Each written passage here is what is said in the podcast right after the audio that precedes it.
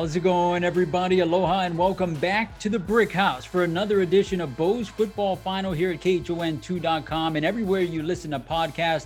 I'm your host, Rob DeMello, and joining me, Spectrum Sports Analyst, former University of Hawaii player and coach, Rich Miano. And Rich, oh, these are the fun ones. We are going to be talking about the University of Hawaii's season opening win at Fresno State, 34-19, an emphatic W to start this unprecedented 8-game Mountain West Conference schedule here in 2020, which of course served as the debut of University of Hawaii head coach Todd Graham. And so, as the old saying goes, you only have one chance to make a first impression. So the first thing I want to ask you is, what was the first impression of this 2020 Bo's team and the Todd Graham era, which may I add, he becomes the first coach since Bob Wagner in 1987 to win his debut and the first to do it on the road since Tommy Ka'ulukukui in 1941.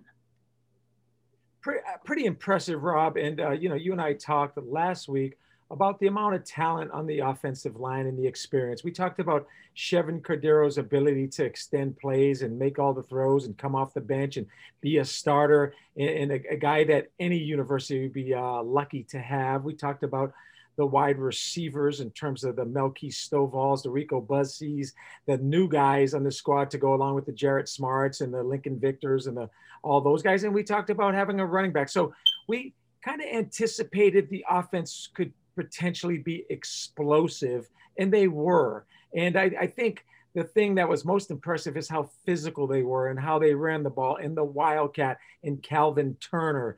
But to me, the biggest surprise of this game was defensively. I've been saying for years, in order to play good defensive football doesn't necessarily mean you contain a team and hold them under 300 yards, under 20 points. It means you take the ball away, you give it back to your offense, you give them more possessions, more shots at goals, and good things are going to happen. So pleasantly surprised. It's always a tough out when you go to Fresno on the road. And I think Todd Graham has instilled the discipline, the hard work, and the toughness for this football team.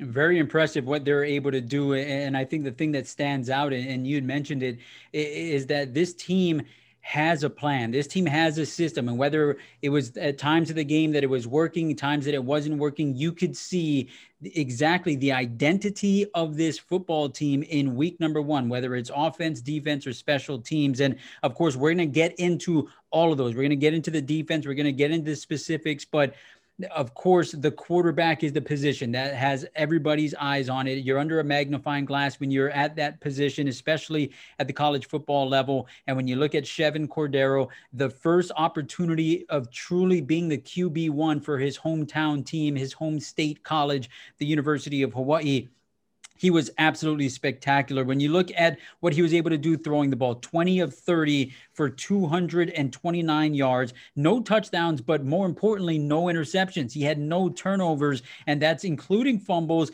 And when you add to it that he had 13 carries in this game for 116 yards and 2 touchdowns. This was about as efficient as you can be at the quarterback position, and that is the one thing that Todd Graham has been preaching from the beginning of what he needs out of that spot, and that is someone that doesn't turn the ball over and someone who could be a leader of a football team. And when you look at co-captain Chevan Cordeiro in his redshirt sophomore season, this guy delivered. How would you rate his performance here against Fresno State? An obvious victory, and with him being the quarterback, I mean, that guy's going to get a gold star. Yeah, there's no question. I think if you're on the A to F scale, I give him an A. And then you could see leadership. You could see the command of the huddle. You could see the command of his players. You could see him on the sidelines, after drives with G.J. Kinney. You could see him continuing trying to get better. And I think, we've all seen his ability to escape pressure. His ability, even when Fresno was disciplined and stayed in their pass rush lanes, Chevan Cordeiro is going to find a crevice. He's going to find a crack. he's going to not only pick up that first down, but it could be 10, it could be 15, it could be 30, it could be 50. I mean, he has the quickness. He has that ability to get skinny. He has the ability to extend plays, and he also can make all the throws. And even a couple of his long ball throws, the one that he overthrew to Rico Bussey, you know, that is a tough timing type of pattern, but you saw trajectory throws. You saw touch throws. You saw frozen ropes. And I think we are looking at a guy, whether you consider this his COVID redshirt year, and he gets that extra year and actually plays 6 years at the University of Hawaii. And it's way too early to be talking about 17,000 yards with Timmy Chang. It's way too early to talk about the three-year records of Colt Brennan. But I'll tell you one thing. If you're a defensive coordinator, you're not sleeping at night, because the ability to make all the throws, along with the cerebral ability and along with the ability to extend plays and hurt you in the run game. You mentioned quarterback power. You mentioned quarterback draw. They've taken, and I give Coach Graham, Bo Graham, G.J. Kinney, that offensive staff, they took what Hawaii did well last year and they added a few wrinkles. You know, you say it's way too early to talk about those things, about the amount of yardage you could put up, about the records that are there at the University of Hawaii. It might be too early, but it's fun to talk about it, right? For sure. And what was fun for this University of Hawaii offense to watch, just it kind of developed throughout the game, was the rushing attack. And we talked about it with Chevan Cordeiro being the leading rusher with 116 yards, but he didn't do this alone. You look at Miles Reed, 109 yards rushing. Calvin Turner Jr. had 8 carries for 61 yards and 2 touchdowns. Day Day Hunter, 8 carries, 43 yards rushing. So when you look at all of the ball carriers for the University of Hawaii, everyone averaged over 5 yards per pop, because this team finishes with 53 carries, 323, with a yards per rush of 6.1. How did this happen, Rich? How did the University of Hawaii in this short amount of time? Because remember, we talked about it heading into this game. They had 4 weeks of on-field practice, but a whole lot of time on the drawing board, a whole lot of time on Zoom calls to build a system. Do you look at that and say to yourself, you know, this could be how they found their identity so quickly, was because of the unprecedented year where there was a lot more homework being done than actual on-field work? Well, you got to give credit. Whoever handles this pandemic better in the offseason from a conditioning standpoint and also from an administrative standpoint. And you have to say right now, Hawaii coming out of the gate has handled this much better than Fresno State. But I think, and you mentioned, you know, we knew Miles Reed, after 908 yards and 5.2 yards a carry last year, was a heck of a running back. But, you know, we heard Calvin Turner, you know, you can watch some film when he was quarterback at Jacksonville University. But was he going to be like Taysom Hill? I mean, that's a stretch to throw that name on this young man. But he proved to be all of that. And then maybe some, because that Wildcat formation is going to continue to expand. There'll be pass plays off of that. There'll be different run plays off of that. And it's a headache for defensive coordinators to have to study not only run and shoot concepts, not only air raid concepts. Now you got Wildcat concepts. You have an H-back. You have 20 personnel with 2 backs in the backfield. And, you know, so we knew the potential of Chevan running the football. And Day Day Hunter was a pleasant surprise, because it doesn't matter if a kid has 33 touchdowns in high school. He has, you know, huge rushing numbers, because then you talk about competition. That's high school. He's physical. He's got ability to make you miss. He was a real pleasant surprise. But, Rob, we'd be remiss if we didn't talk about the offensive line. And I think the resiliency and the adversity that the offensive line faced early. I mean, Ilman Manning, when he got beat a couple of times, I was kind of beside myself. And then when Gene Pryor got beat and then he had a couple of penalties early, that line had to be a little bit shaken. But you know what they did? They pinned back their ears. They got to the sidelines. They made halftime adjustments. And I give Coach Bennett credit on this, because you know what? If you're having a tough pass rush matchup, you know what? Let's run the football, slow this pass rush down, and let's get physical, because those 5 guys, including Michael Eletise, who was a surprise starter, to me, won the war at the line of scrimmage. Yeah, absolutely. And I'm so glad you brought this up, because the offensive line in that first quarter gives up 4 sacks. They give up 3 sacks to Kwame Jones, right? And so the entire University of Hawaii viewing audience, including everyone on Spectrum, right? You and Robert Kikaula in the booth, and I'm watching the game with RJ Hollis, Kavika Hallams, and Nady Lawa. And we are all stunned because we had spent a whole half hour before that game saying, hey, there's a lot of mystery. There's a lot of things to be concerned about possibly. But the one thing you don't have to worry about is that the offensive line is going to be the strongest unit of this team with all five returning starters, with 9 players with starting experience coming back here for 2020. And then, like you said, when Jones gets sacks on each of the tackles in the first quarter, because first he gets one on Ilman Manning, then he goes to the other side of the line and he gets one on Gene Pryor. There was a cause for concern. But with that being said, the entire rest of the game, 0 sacks. The entire rest of the game, no pressure on Chevan Cordeiro. Anytime there was any kind of pressure from the outside, as you mentioned, Chevan Cordeiro knew exactly what to do with it. So what did you see in regards to how did they make this adjustment? Or was it something as simple as this was just a team that wasn't ready because of the time off or maybe just wasn't quite up to speed to the game of football that Fresno State was offering in that first quarter? How did they turn it around so quickly? Well, one, I think it was, on the sidelines between series in terms of you guys are better than this. You guys need to trust your technique. But I think at halftime, what they did, and it was really a nice wrinkle when they came out with 20 personnel. So basically that had 2 backs now. So the tackles are still basically on air with no help by tight ends, but there's 2 backs to go max protect. Right. So you have an extra guy in there for protection. But then they also went with the H-back with what I call 11 personnel. And that was Derek Thomas and also Calvin Turner. They were chipping on that defensive end before they were released late into patterns and stuff. So that, to me, that's coaching. That's guys going into halftime, recognizing they got a little problem. And if in order to solve this problem, let's give the tackle a little bit of help. Let's give the offensive line a little bit of help because, when you are in a formation without 2 backs, when you are in a formation without a tight end, you basically are one-on-one on a 4-man defensive line on the outside. And so I think that the coaches did a great job. I think the players stepped up and trusted their technique. It's really interesting that you talk about that coaching because I had this conversation with our good friend, Sam Spangler, the news anchor at KHON2, and we were talking about what we saw. And I brought it up earlier in regards to how quickly this team found its identity, how balanced of an attack it was, and how fundamentally sound this team was in week one, which was something that, with all due respect to everyone involved, we didn't expect because of the situation, the COVID-19 pandemic and just everything that goes on outside of the game of football during this time and how normal circumstances that there are. But Sam had brought up that, this is the first time in a long time that the University of Hawaii is being led by someone that isn't a head coach for the first time in his career.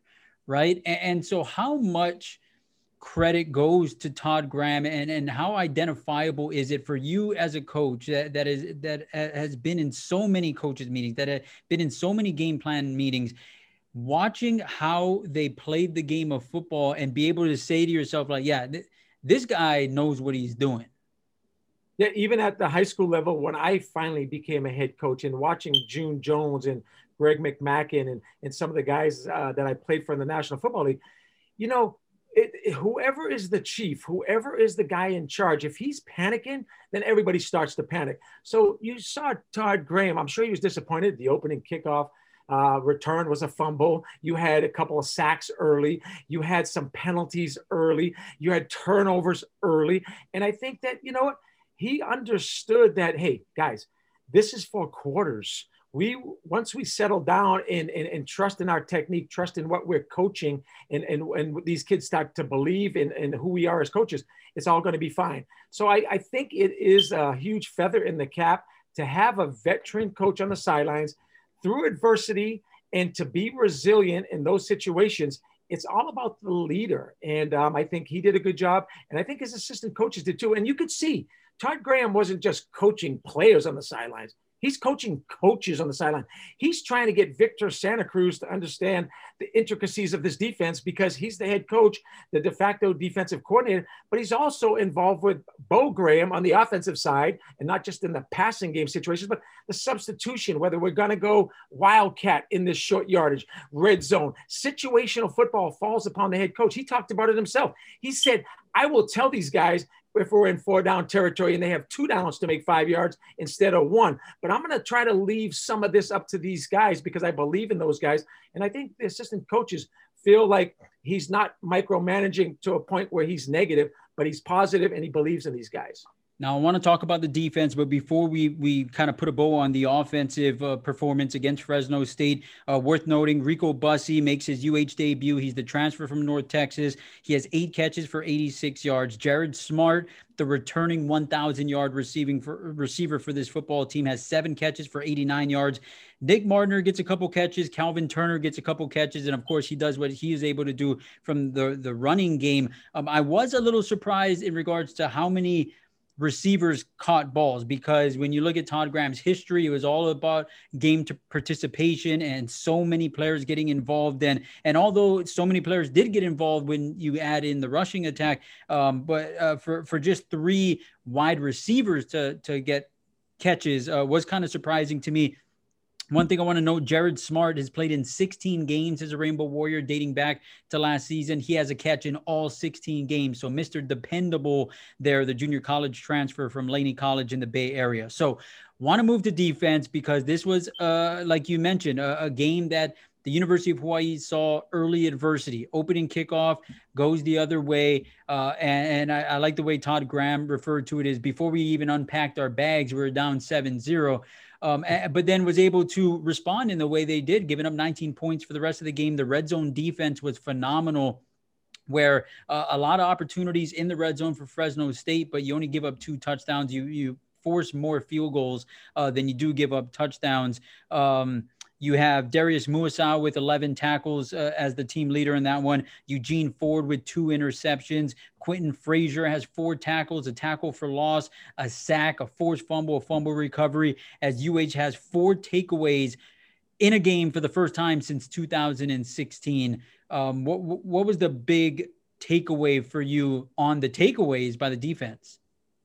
Well, I think overall, Quentin Frazier's performance in terms of making big plays, I mean, the 1 sack he had, like how we used to grade as coaches is if you do something that's good, you get a positive. If you do something really good, like say you have a pass broken up or an interception or a caused fumble, you get 2 positives. Well, he had not only a sack, a caused fumble, but he had a recovered fumble. But more importantly than all that, it was the athleticism to make that play. He flew through the air. It was a flying knee. It was like Jorge Masvidal. Yeah, it was beautiful to watch because it's epic. It's poetry in motion. It's athleticism at its finest point. But so that was his overall game plan. You know, his overall performance was good. And this is a guy we didn't know about. We knew he was smart. We knew he played for Azusa Pacific in Victor Santa Cruz. We knew that he was a, 6 feet, 195 pounds, probably a safety, but in this defense, more of a linebacker, probably can help lining guys up. I was impressed by that, but Justice Tavai early in that football game, to me, he was penetrating. And Todd Graham had talked about that. He might've been the biggest surprise the last couple weeks of training camp because it took a while to understand the system and learn what, his alignments and the responsibilities. But I thought that was big because we knew Blessman Ta'ala is a tough block. We knew that guy would penetrate and make plays and disrupt the inside running game. Pleasantly surprised with Justice, pleasantly surprised with Quentin Frazier. Corey Beckley, I saw 1 play, Rob, and I said it on the broadcast, reminded me of Ronnie Lott. As the quarterback threw to the tight end hot because it was a zone dog and he was the 3rd guy in and the linebacker was slow to get. He was playing the free safety position, which again, position versatility. We talked about him at linebacker, but he was back in the safety. He was playing some Tampa 2 in the hole, but he was moving before anybody else was moving. And after the play, he goes like this. And what that told me and Robert pointed that out, was this guy has watched film. This guy has listened to coaching. He understood the read quicker than anybody else. So no matter how fast he is, he's playing faster. He's making plays. Darius Muasau, 11 tackles. I mean, that kid, you would have never thought he was a freshman last year. It's hard to think he's a sophomore this year. He's a Steve Lahore. He's a Jelani Tavai. He's a Solomon Elimimian in the making. He's a guy that's going to have 100 tackles per year for the next 3 years.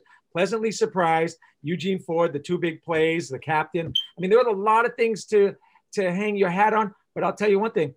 There's a lot of work to do on this defense as well, and these are all teachable moments and teachable mistakes.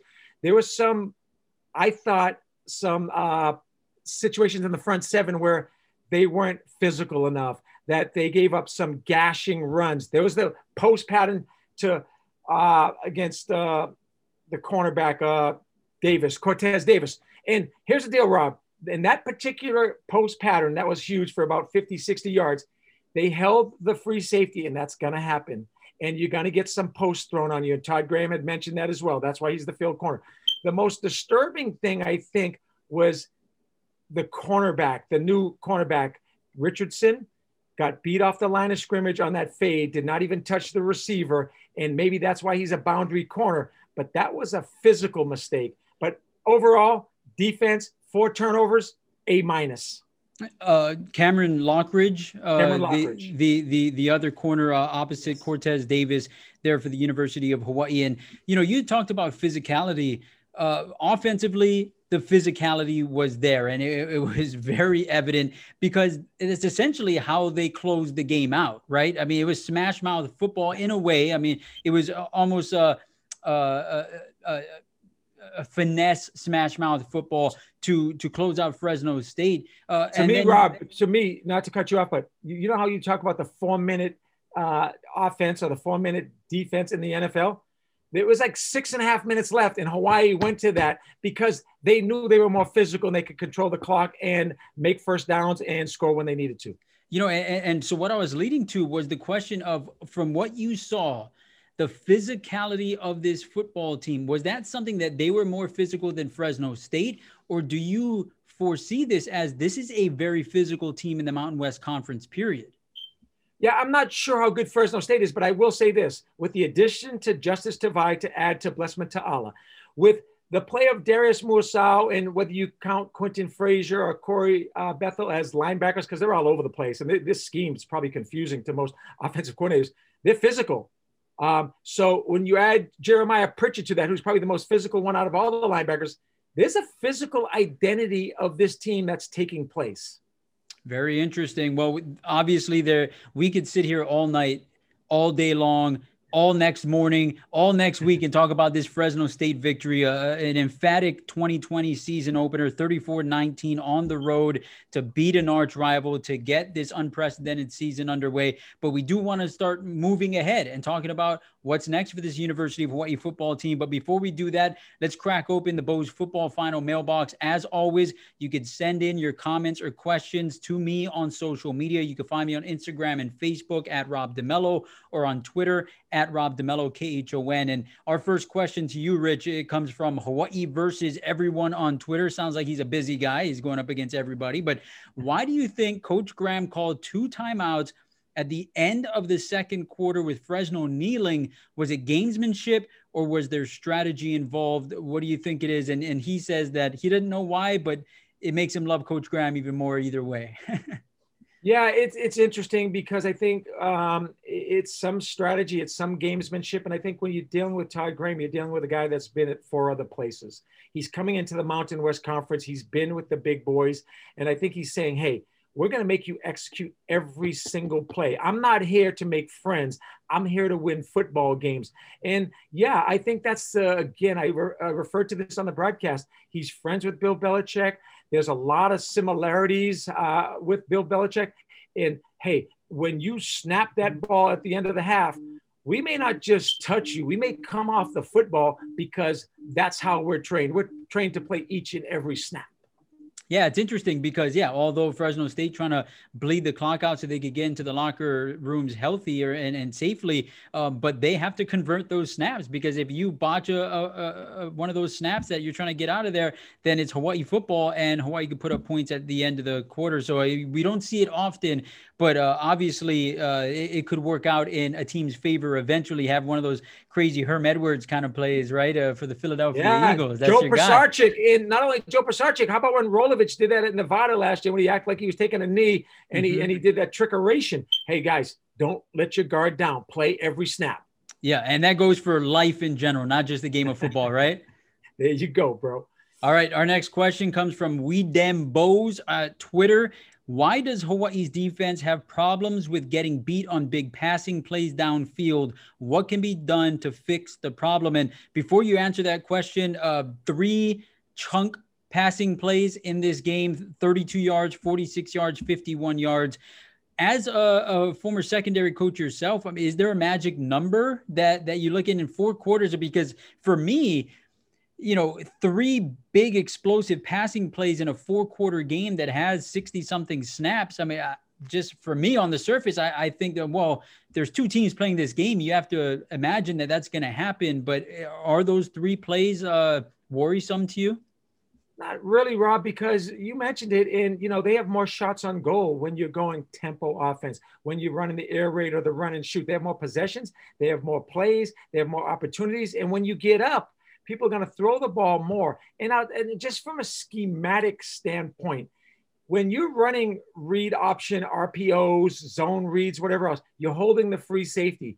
Therefore, the cornerback not only has to cover the speed break out, the curl, the slant, the in, the out, but he has to cover the post. So he's by himself, literally on an island. And that's what happened on that particular play. So I wouldn't blame Cortez Davis that much for that one. Now, the other one, the corner got beat physically. And that's something Abraham Elimimian works diligently at in terms of teaching technique, getting your hands on receivers, slowing down the release, creating, you know, what we call in phase instead of out of phase type of coverage. So that was a little problem in terms of technique that will continue to be worked upon. But three plays out of 60 plays that are over 20 yards, to me, none of those plays resulted in touchdowns as well. And when you look at the offenses today, these young offensive coordinators, there's so much scheming going on. There's so much talent on the field. There's so many rules that favor the offense that you can turn on any football game at any level. And people ask, what's the problem with the defense? All right, moving to question number 3. This comes from fan Curtis on Instagram. You guys seem to expect who the stars of the game were going to be in last week's show, but what surprised you about how played on Saturday? And that's referring, I'm assuming, to us talking about Calvin Turner Jr. and Rico Bussey. And, you know, we can't take credit for Chevan Cordeiro being a star of the game, right? I mean, I think anyone would have pointed at that. But this is the kind of a Joe Rogan kind of question that he always asks at the end of a UFC fight. What surprised you about this one? So what surprised you, Rich? Well, the thing that didn't surprise me is the amount of talent that Todd Graham already had. And we talked about the offensive line. We talked about Smart, and we talked about Chevan, and we talked about, you know, obviously Bam Bam. It was, I guess, Rico speed breakout, which was successful for 6 or 7 completions. And a speed breakout is not a simple throw because it has to be thrown on timing, but it shows you the respect. When Chevan comes to the line and he sees a one high safety, he knows he's getting essentially quarters or thirds on the outside. It's man-to-man coverage. Most of those corners are going to play inside leverage. To run that consecutively that many times shows you the respect they have for Rico Bussey's speed of going deep. It shows you the ability for the quarterback to complete that ball, because any ball that's thrown outside the numbers, 80% of all balls are completed inside the numbers. That shows you precision. It shows you accuracy. It shows you timing and rhythm. So that was, and then when he beat the DB for the deep ball and Chevan overthrew that one, it shows you he has the flat out speed and the respect he's going to get all season long. You are the guy that told me about Calvin Turner, and Rob, you are the brains of the whole operation. And you know, you know, even though the media can't go to practices and stuff, you told me, you go back to film at North Texas, you go back to Jacksonville University, you've seen these guys as athletes, and you told me how good this guy was. And you were the first guy that said Taysom Hill. And some people saying Michael Vick. Hey, that's a fair comparison. He wears number 7. He's played the quarterback position, but Taysom Hill does it all. I watched this young man become an H-back, become a slot receiver, become a running back, become a quarterback in the Wildcat. And I guarantee you, he can throw it too. So it's going to expand that package. That might have been the most pleasant surprise from a explosive, offensive, watch the football type of guy, which most of us are. You know, and I have to say that, you know, we don't go to practice, right? And we don't have the kind of access that we normally would with coaches, where we're doing Zoom meetings with all the media in town. And so you can't really get into super specifics, and they're not trying to give away too much. And I have to be completely honest. I did not know what they were planning to do with Calvin Turner. I just knew who Calvin Turner was. And like you mentioned, I was able to see what Calvin Turner has done in his past. And then you look at how creative Todd Graham has been at Arizona State, at Tulsa, at Pitt, at Rice. And then it just made sense, right? And you look at how the game has evolved, and you look at what other programs are doing, and you see this guy come in here, you know that he can throw the ball, you know he can run, you know he can catch. But you have Chevan Cordeiro right there. How can you get him involved? Because if there's one thing that we all knew about Todd Graham coming in, is that he finds ways to get playmakers the ball. And that's why we see game participation up in teams that he coaches for. And so I just have to make that clear that I didn't have any intel. I didn't, record practices, and I wasn't, on the, where the SWAT team are perched up at Aloha Stadium trying to watch what they were doing. It was just one of those things that, I guessed, and Calvin Turner really was able to do exactly what I thought was possible, but by no means did I know that was going to happen. I don't want to take credit for that. I'm glad you made that clear, because I was starting to think you're clairvoyant. I was starting to think Rob not only does the research, but this guy should go, and we should call him Vegas Rob, because he just knows what's going to happen. All right, guys. Well, of course, the mailbox is always open here at Bo's Football Finals. Send in your questions or comments, especially after a game, so that as we prepare to do next week's show, we'll be able to see it and try to get it into the show again. At Rob DeMello, Instagram and Facebook, at Rob DeMello, KHON on Twitter. And real quickly, Rich, before we get going on this episode, let's talk about what is next. And so the Rainbow Warrior football team 1-0 to start the season here in 2020. And what is so important about that is that there are no divisions here in the MWC in this 8-game season. It is the top 2 teams based on winning percentage and tiebreakers if necessary that will play in the Mountain West Conference Championship game on December 19th. So starting 1-0 is huge, because you're not going to have that benefit of the Mountain Division being really strong and maybe the West isn't. So you can get a couple of losses and get yourself into the divisional title game, like the University of Hawaii did last season, beating San Diego State at the end of the year. It is strictly down to every man for himself in the MWC. And so now you go on the road to face Wyoming. Wyoming coming off of a heartbreaking loss in overtime to Nevada, where they were down big. They were down 28-6, I think, at one point in the third quarter, able to tie it, but then lost in overtime to the Wolfpack.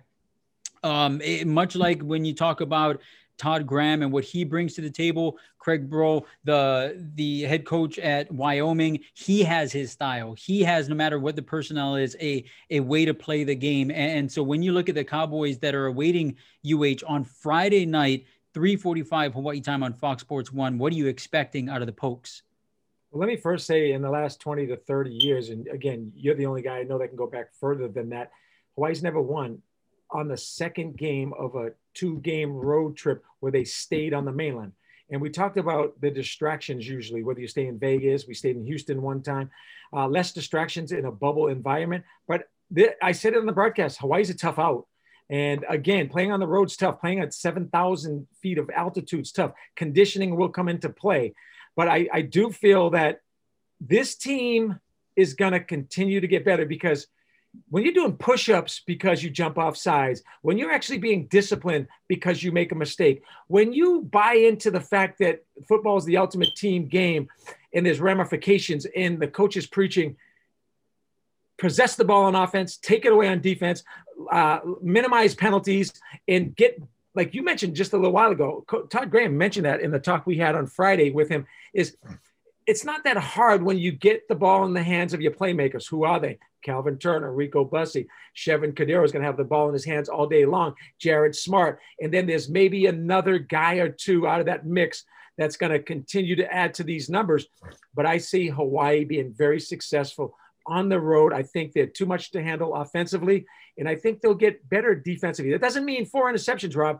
It means shoring up some gap responsibility, some gap integrity, some compression tackles, some open field tackling. And that's, you see the biggest improvement from week 1 to week 2. And when you have a disciplined coaching staff, I think you have a chance to get a lot better in week 2.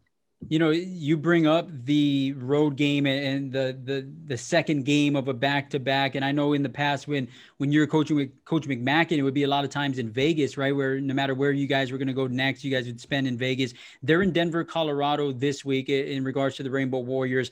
When they arrived on Sunday, it was snowing 15 degrees, very cold weather expected for Friday night's game. And so when you talk about weather and severe weather that they could potentially be playing in Laramie here on Friday night, you were a part of teams that succeeded in cold weather. And it always kind of goes back to, well, when you look at those teams, those were really good teams. That was 2006, yeah. 2007. They were better than the teams they were facing. Is that kind of how you view the weather, that it's a little more talked about then it really is an issue? Because when you lay it all out, Hawaii has been successful when they have successful teams or good football teams playing in cold weather, right? So, I mean, is that what it all just comes down to, is that the better team will win no matter what the weather is? Yeah, I think talent cancels out a lot of other things. But going back to that, June Jones always said it's not so much the snow or the rain, it's the wind. And that's just in the throwing game. But the thing that brings a little bit of joy to your heart, so to speak, is the fact that if this does become a cold game and it does become tough to throw the deep comeback route or the out based upon the wind and the snow and the cold weather, the gripping of the football, the Wildcat is there, the 20 personnel is there, the H-back is there. And I don't know if you noticed, but Derek Thomas, when he lined up at that fullback position, he kind of reminded me of Jim Devlin from the Patriots, who is retired now, but I saw him heat-seeking missile go up and attack linebackers in the hole, along with that Solo Vaipulu, Taanga Tuulima, Michael Eletise, Kolovau, Ilman Manning, and Gene Pryor. I think we have an offensive line that can get physical in the Mountain West Conference. I think we have a running game and a running back, and Miles Reed's physical. Calvin Turner's physical. Chevan Cordeiro is going to, run with the football. So it's not like we're relying on throwing the ball 70 times a game. Very interesting stuff right there. And the last thing I want to ask you is the battle for the Paniolo Trophy. Of course, it is a rivalry game between the University of Hawaii and Wyoming that goes back all the way to the Western Athletic Conference days. Just how special does it make it? And especially when you look at a team that's going to be on the road for an additional week, a team that obviously tradition means something to them, because Todd Graham explained after the game on Saturday that they bring a rock that they're going to have every single game. And so they had the Fresno State rock. And after the game, he picked a player to break that rock. And so Chevan Cordeiro breaks the rock. And it's done in this honorary fashion. It's symbolic. And they view it as, okay, let's break this rock. And once that game is over, then let's break the next rock. Let's move to the next rock. And the next rock is Wyoming. But that rock comes with more hardware, and that's the Paniolo Trophy. So how much more special does that make it? I think it gives another added incentive to a team that maybe doesn't need that, but it helps. I think when you talk about the turnover belt, which is harder than hell, WWE, but it's harder than hell, according to Coach Graham, in terms of tougher than hell. Tougher than hell. TTH. My bad, bro. The acronym was wrong, but I knew I had you to back me up. Yeah. But Rob, I think people have to start realizing, take away the Fred Von Oppen years, take away the Norm Chow years, just take away the last couple of years, bowl games, winning 8, 9, 10 games. Hawaii has to be in the same breath right now as Boise and San Diego State. And I guarantee you, anybody that's watching this tape, all of the rest of the Mountain West Conference gets all of the tapes. They're going to say, wow, Hawaii was good last year. They have a chance to be better offensively. They could even be better defensively, especially if they can cut down on big plays and take the ball away. And I think special teams has a long way to go, but I think they'll improve as well. Again, I don't know if it's too cliche, but Hawaii is going to be a tough out, not only for Wyoming, but it's going to be a tough out for anyone in this conference. Awesome stuff. Well, it was an awesome start to the 2020 season for the University of Hawaii football team. They're 1-0 after a 34-19 win over Fresno State. And of course, they keep the show on the road. They will be taking on the Wyoming Cowboys, who are 0-1 this Friday night. So keep in mind, this game was originally scheduled for a Saturday, but it was moved to national television Friday at 3:45 p.m. Hawaii time. You can watch that game on Fox Sports 1. And of course, then you come back here next Monday for another edition of Bo's Football Final. We'll be talking about that one and getting you ready for a hopeful season opener at Aloha Stadium, or a home opener at Aloha Stadium against New Mexico on November 7th. Rich Miano, thanks for joining us this week. It was a lot of fun as always. And remember, everybody, Bo's and Pokes Friday, 3:45 p.m. Hawaii time on Fox Sports 1. For Coach Rich, I'm Rob DeMello. See you next time. Aloha.